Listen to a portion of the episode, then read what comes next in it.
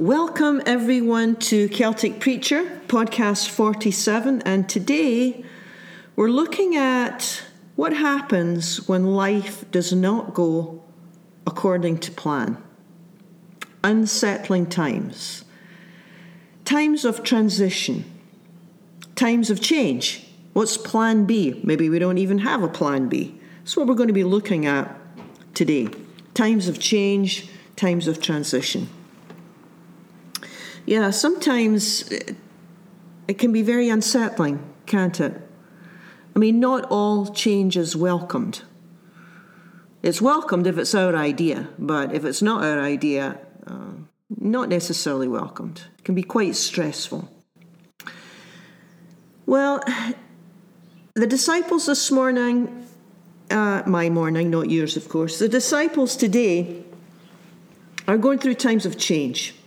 It, here's the timeline it's 40 days after Easter, and big changes are happening in the first students of Jesus' lives. Now, remember, the thing about these early disciples is, these first students, is that what happens in their lives and the way they, they react, we can see ourselves in them. So it's always interesting for us to take a look at the text, look, take a look at the particular text, and then we extract from the particular text these universal applications. So these big changes are happening for these first students because Jesus is leaving. He's, now remember, the timeline was he, he died, which is what the church called Good Friday. Then we had Easter morning, the women go to the tomb, he's alive, he's not in the tomb. Now, after that, he's only with them 40 days. And after that 40th day, he leaves them. Physically, that is. No longer will he be with them physically. No longer will they speak to him face to face. The church calls this particular time the ascension because he rises up and he leaves their presence. You can read about it in uh, the book of Acts, chapter 1, 1 through 11. No longer will, he, will they be listening to him teach in the same way, as in he's sitting there in front of them and, and they can ask him questions. It's not going to be like that anymore.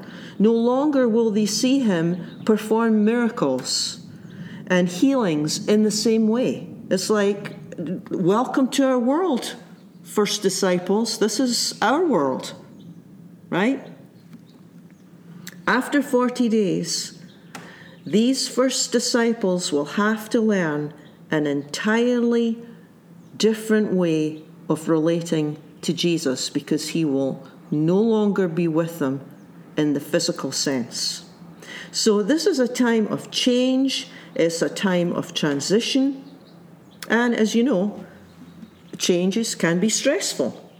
Not all changes are welcomed, especially if you think you might lose something. But the thing about an upset in our daily routine, the thing about transition or changes or new directions or things not going according to plan, these times, if viewed in the right way, these unsettling times, if, if viewed in the right way, um, we can learn so many lessons during unsettling times. So many things that help us and strengthen us and empower us. You know, rather than worry or stress or anxiously control, what is fascinating is, is that we see these first disciples face the unknown with joy. how in the world can you face the unknown with joy? I mean, what what did these first students know that we've forgotten? Because that's what Luke says, Luke tells us. Uh, by the way, the the writer of Luke, the Gospel of Luke, the Good News according to Luke, is the same one, the same writer who wrote the book of Acts, which follows it. Matthew, Mark, Luke, John, Acts. It's just the acts of the first leaders of the church. So he kind of continues his story. So Luke starts off with the gospel, the good news of Jesus, tells all about his birth and his ministry and his miracles and his death and his resurrection. And then in book two, he goes on to the book of the Acts. And now he's saying, Now I'm going to tell you all about what happened after Jesus left. After the ascension, after he left the disciples and, and physically. I'm going to tell you what happened after that. So that's why the book of the Acts starts with what the church has come to know be called the, the ascension. So, anyways, um, times have changed. Now, e- even when we're going through good changes, it can still be unsettling. A new baby's born, or I get married, or I graduate, or I choose my career. You know, choosing a career can be quite stressful, can't it? I, or I, or a, a major in college. Am I, you know, this is going to affect my whole life. This is kind of scary. Am I doing the right thing? Or it could be something like um, changes like a parent dies, or a divorce happens, or my child is unhappy. These events, and many, many others, test us and when I say test, I mean they test us in the sense of we find out who and what we're trusting in. I think that's what happens when we go through any kind of suffering or change or unsettling time. It shows us what we've put our trust in. So, in this morning's text, which is Acts chapter 1, the disciples uh, are going through this time of great change involving something that they never considered for a moment. And what they didn't consider for a moment was Jesus wasn't resurrected to go back to life as usual after Easter. So, Easter Sunday morning or Easter evening, when they see him, and then they see him on and off for 40 days, it never occurred to them that he'd actually go and leave them. This once dead, now alive Jesus, yeah, he's, he's not going to be with them that long.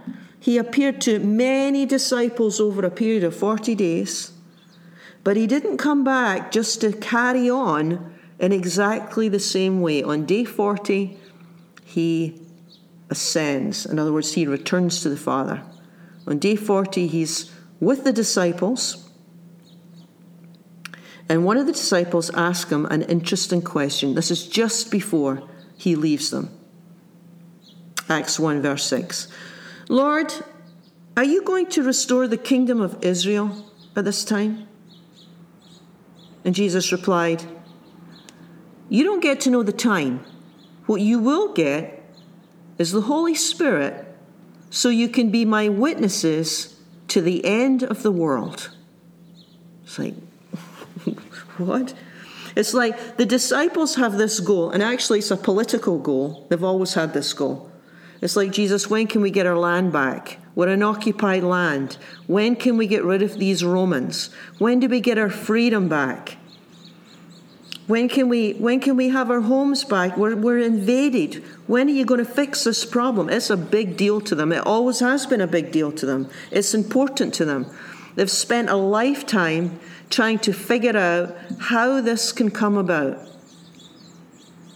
So imagine you've spent a lifetime pursuing something for yourself and your loved ones, and Jesus says, No, that's not what you need. What you need is the Holy Spirit. It's like, what does that mean? Like, Jesus, is this the time that you're going to restore Israel? Is this the time when you're going to fix things?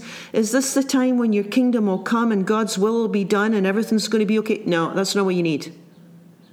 What you need is the Holy Spirit. In other words, you're asking the wrong question. What you think you need, students, is not what you need. You're asking the wrong questions. I mean, how many times does this happen in our lives? How many times does this happen? Like, when are you going to fix this situation, God? You're asking the wrong question. You're asking the wrong question. So intriguing, isn't it? What if we're on the wrong track and not getting the answers we want because we're asking the wrong questions?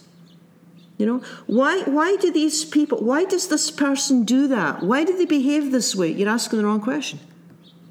Why do I dislike this person? So they drive me crazy. You're asking the wrong question. Why don't people care about the things that I care about? Why can't they see what's important in this situation? You're asking the wrong question. It's, it's, it's almost like getting our questions answered isn't always that important. It isn't what we need. In other words, there's a greater need. Oftentimes, we're looking for answers. And we think, well, if I could just figure this out, and if I could just understand this situation or understand this person or this dilemma, then, you know, if I could understand it and have my questions answered, that would be much uh, easier, better. It would help. Hmm. Not necessarily. Not necessarily. Jesus says, no, what you need is the power of the Holy Spirit. Well, another way of saying this might be what, what you need is, students, you need to learn how to tap into divine wisdom and guidance. Without me being here leading you by the hand because I'm leaving. So you, for, you can forget about defeating the Romans because that's not the primary task. Is it important? Yeah, it's important. It's not the primary task. You can forget about getting your land back. That's a secondary concern. Is it important? Yeah, of course it's important. It is a secondary concern. That's not the agenda, he's saying to them. That's not your primary task. Your primary task is you'll be my witnesses. You'll be my witnesses. Now, we don't use that word often, but it's, I think it's really about you, your primary task is you model the life that I've shown you. You keep on learning how to walk in the way, live in the way that I've shown you. You're my hands and my feet in this world. All the things I've shown you, students, you've got to keep learning how to love. Why? Because you haven't done it yet. You haven't completed the task. You have to learn how to forgive. Why? Because chances are we've still got work to do in that area. You have to keep on learning how to love. You have to keep on learning how to forgive. You have to keep on looking out for those who need help. When you do that, you'll be my witnesses. That's your primary task. That's the primary task. But wait. Wait for the Holy Spirit to come. Wait until you've been clothed with power from on high. That's how he said it in, in Luke 24 49, which is a great, poetic, beautiful phrase. Wait until you've been clothed with power from on high. What does that look like, I wonder? What does it look like to be clothed with power from on high? Now, before the disciples could say, Well, let's talk about this, I've spent my whole life pursuing this dream of getting these Romans out of here, he's gone. Before they can say, Well, what's the Holy Spirit? Uh, before they can say, How long shall we wait? What do you mean we're your witnesses? He's gone. He's gone. Verse 9, Acts 1. As he said this, that is, as he told them that he was they had to wait for the power of the Holy Spirit. As he said this, he was taken up before their eyes, and a cloud hid him from sight. Now, that's where we get the word ascension, the ascension. The church has called this the ascension. So there they are, they're left behind, and, and they're, they're looking up into the sky, standing there. Like, what, what's going on? What's happening? And I have to tell you this for those of you who are interested in, in, in the scriptures, this is just a fascinating little piece here. So, so there they are, the students, and they're looking up at the sky, right? Probably got their mouth open. They go, oh, like, where is he? What's going on? And suddenly, verse 10, Acts 1, suddenly two men in white robes stood by them. And they said, Men of Galilee, why do you stand looking up to heaven? Now, this is great. Remember the Easter story in Luke 24? Remember there was remember the women went to the tomb and there were two angels dressed in white. Remember the women are looking around this empty tomb and the two men say, What are you looking here for? Why would he be here? Why would, you, why would he be among graves? He's alive. You're looking in the wrong place, women. Same, same problem here. Men of Galilee, what are you looking up into the heavens for? What are you expecting to have? You're looking in the wrong place. You're looking in the wrong place. So we have Jesus' first students asking the wrong questions and looking for answers in the wrong places. It's like, don't look up into the heavens. You're not going to find your answer up in the heavens. It's gone on ahead of you. Keep your eyes horizontal. Don't be looking up there. Look around you. That's where you're going to see him. It's like they're thinking, well, when's Israel going to be restored? Where did he go? Is he up there somewhere? It's like the passage, the text is pointing out the human tendency to so easily get off track. And Jesus is saying, uh, You're asking the wrong questions and you're looking in the wrong places. That's why you're not getting the answers. The thing that gets us back on track is this Holy Spirit. Jesus Jesus said, when the Spirit comes, when the Holy Spirit comes, when the Spirit of truth comes, the Spirit will guide you into all truth. So the Holy Spirit, it is actually another name for God, but there's lots of names. Uh, it's translated as um, breath, spirit, pneuma, breath, wind. The Holy Spirit is actually, Richard Rohr calls it the stable witness, or we could call it the objective reality, or the I like the whole truth. The Holy Spirit is the whole truth. For example, think about this. Let me think about this idea of the Holy Spirit being the stable witness. Truth, just in everyday life, reality. What's really going on here? Much of the time, we don't really see truth. Not really. We don't really know what's going on a lot of the time. Because if I'm an anxious person, for example, then, and, I don't mean anxious like it's good or it's bad, let's just say I happen to be, there's no judgment on this, this isn't a good, bad thing. It's just like, let's say I'm just an anxious person. I was born that way.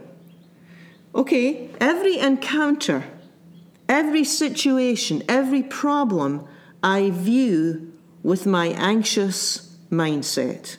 It's who I am, it's what I do. I can't help it. I'm always scanning the horizon, looking for what could go wrong so that I can try and make sure it doesn't go wrong. I'm always worrying about what could go wrong because it's my default, it's what I do naturally. Or, for example, if I'm an angry person, well, then I tend to take that impatience, that point of view, wherever I go, and I filter everything through that lens. Or if I'm sad, I filter everything through that lens. Now,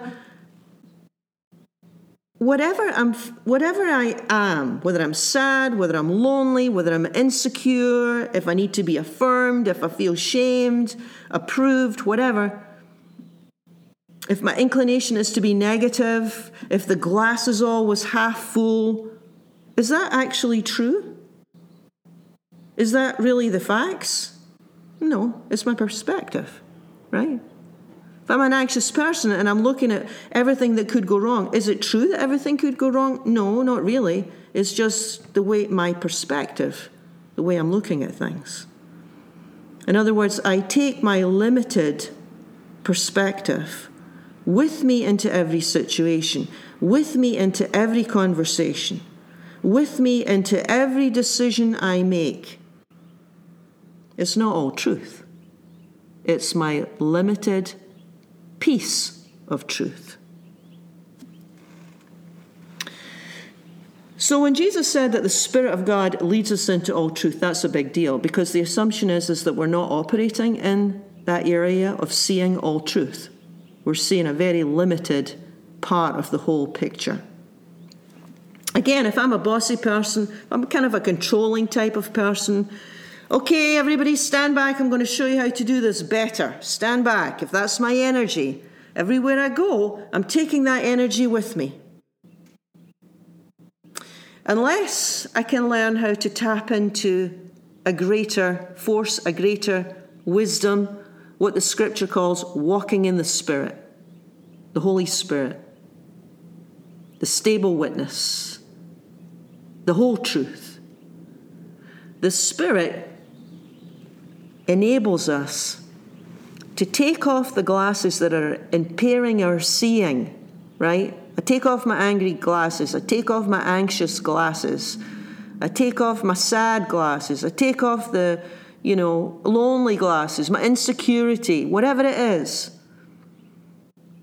The Holy Spirit, the stable witness, the truth, enables us to take off these glasses that impair our seeing it's the Spirit, the breath of God, the life of God, the life force enables us to, to step back and view life objectively, view ourselves objectively. And all our petty likes and dislikes can drop away a little.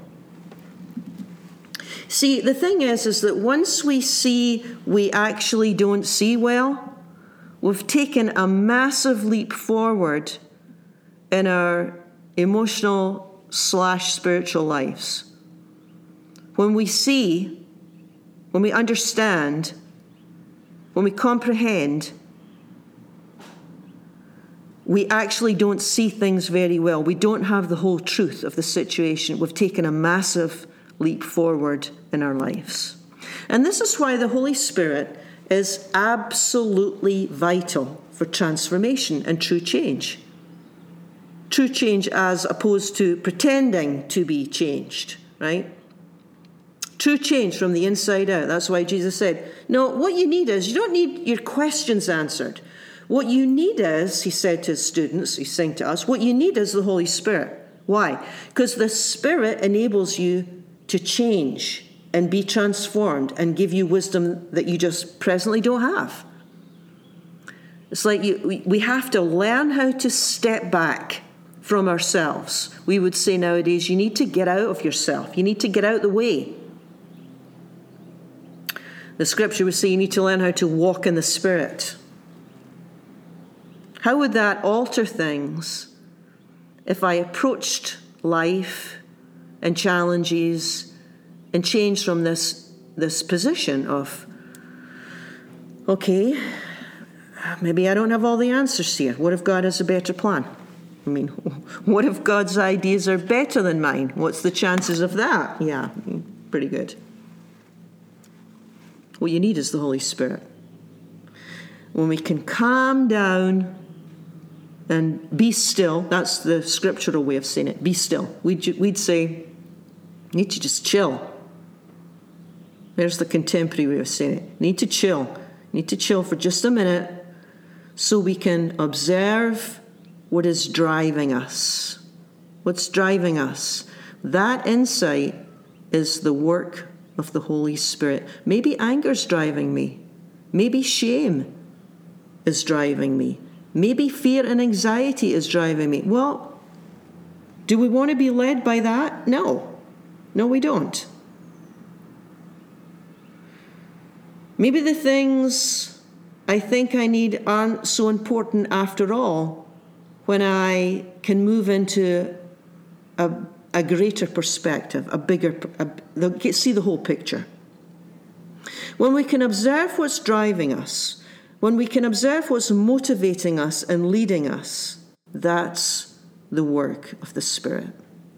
Leading us into bigger truth, the whole truth, rather than our very, very limited and, and somewhat damaging perspectives. You know, when we get stuck in a, in a in one way of thinking, it's damaging to us, and it's certainly damaging to those around us. So, for these first students, remember the question is well, Jesus, are you going to restore Israel at this time? You know, did it suddenly not matter that Israel was an occupied land? No, it, it still mattered.